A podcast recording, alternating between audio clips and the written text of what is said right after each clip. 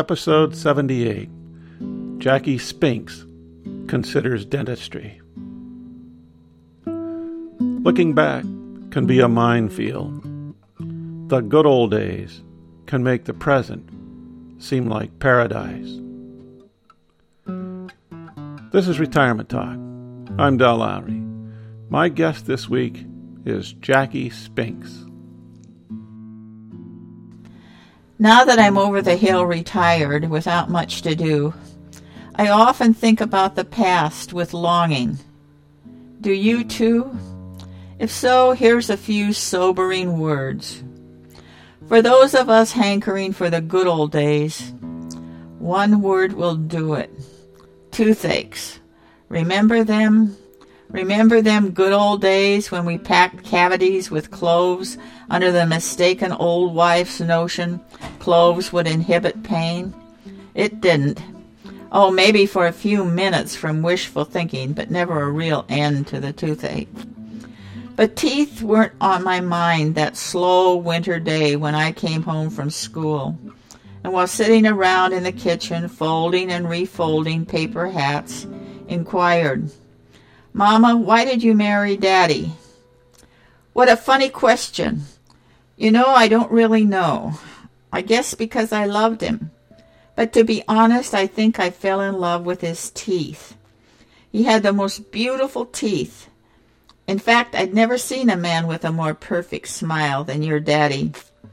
When he grinned at me across that Grange Hall dance floor, it was like, oh, I don't know, magic.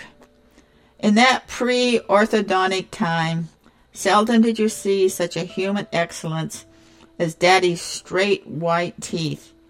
His face, a broken nosed boxer face, wasn't much to look at. But oh, those teeth. They say we love people who have something we lack, and that seemed to be the case here. Because for all Mama's good looks, she had bad teeth and not just crooked ones like maybe an overbite, but a crooked hodgepodge of silver fillings, black stumps, and little half moons of gold. When she smiled, which was seldom, as she was self conscious about her teeth, she flashed a combination of white, black, yellow, and pink, with a couple of teeth missing at the side.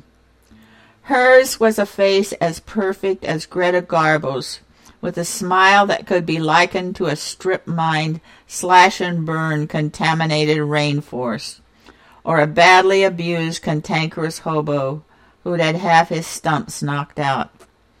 And what teeth she had left hurt her constantly.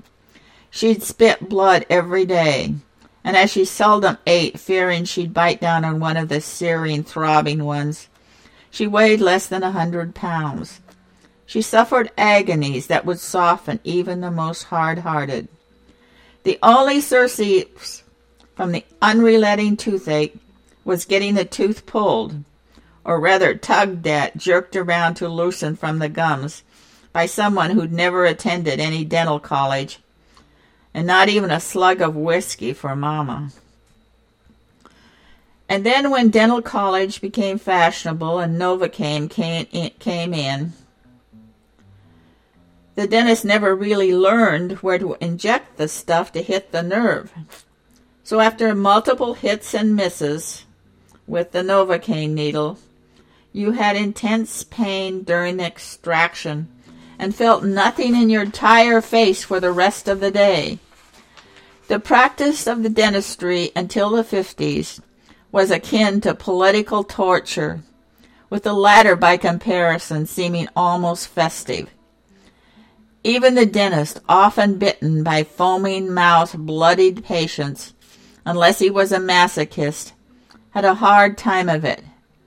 Viewing his battered hands, he probably envisioned killing his patients, and probably on a lesser note visualized extracting all their teeth and leaving them gumming their food for the rest of their life. So who can blame him? If once he got that reluctant mouth open, he socked it to them. Sixty years ago, I crossed my own Styx when I had a molar pulled without Novocaine. I was tricked into it. Mama and the dentist promised it wouldn't hurt, so I opened my mouth. Now I ask you, who can you trust? Well, I soon found out. It was my first lesson in cynicism. And so while I, we, yearn for those good old days, remember they weren't all that good. Jackie Spinks has been my guest. This is Retirement Talk.